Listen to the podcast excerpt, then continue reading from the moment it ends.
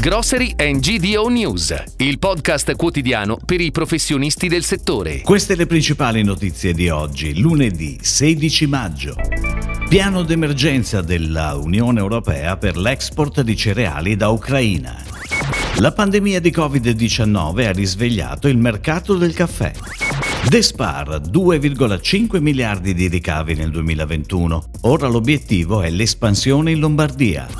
Nei punti vendita Coop Alleanza 3.0 dona la spesa.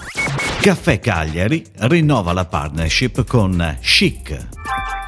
Mobilitazione degli operatori della logistica nell'immediato e in tempi più lunghi accesso ai fondi europei per i progetti sui trasporti da e per l'Ucraina. È il piano della Commissione europea per stabilire corridoi di solidarietà con l'Ucraina, per facilitare le esportazioni di cereali da Kiev verso l'UE e il resto del mondo. Bruxelles esorta anche le autorità nazionali ad applicare la massima flessibilità e a garantire personale adeguato per accelerare le procedure ai valichi di frontiera. Ed ora le breaking news, a cura della redazione di gdonews.it.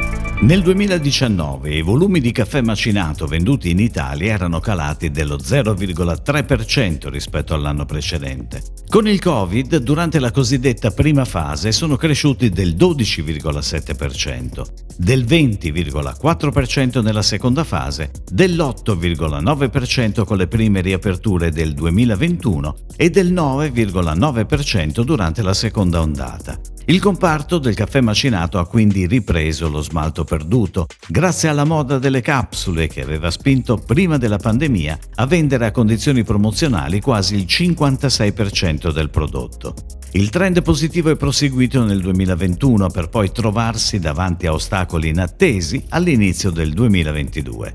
Oltre alle impennate dei prezzi dovute alle tensioni internazionali e alle rotture delle catene logistiche, il mercato del caffè ha dovuto confrontarsi con il gelo che ha colpito il Brasile nello scorso luglio e l'instabilità in alcuni paesi produttori.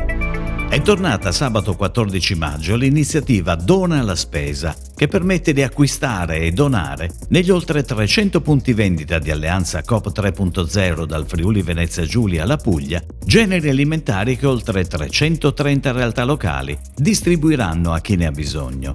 Novità di questa edizione è la possibilità di donare anche attraverso la spesa online, dove il servizio Easy Coop è disponibile fino al 31 maggio.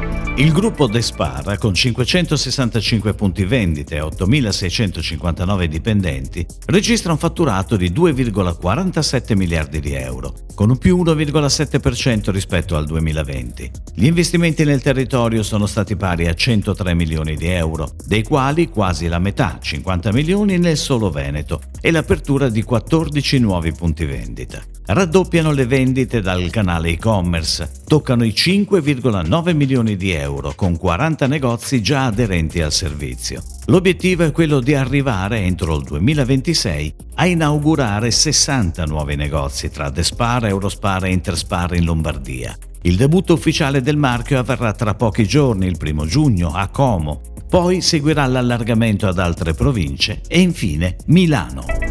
Caffè Cagliari ha rinnovato la partnership con Chic Charming Italian Chef, l'associazione che riunisce un centinaio di professionisti, tra cui oltre 50 stelle Michelin, che propongono una cucina creativa nel pieno rispetto delle materie prime di cui è ricco il nostro paese. L'associazione Chic Charming Italian Chef è stata fondata nel 2009 con l'obiettivo principale di rappresentare un punto di riferimento per i professionisti della cucina italiana e per i consumatori, educandoli alla cucina di alta qualità, al gusto e a tutta la filiera culturale che il nostro territorio esprime. Si chiude così la puntata odierna di Grocery and GDO News, il podcast quotidiano per i professionisti del settore. Per tutti gli approfondimenti vai su gdonews.it.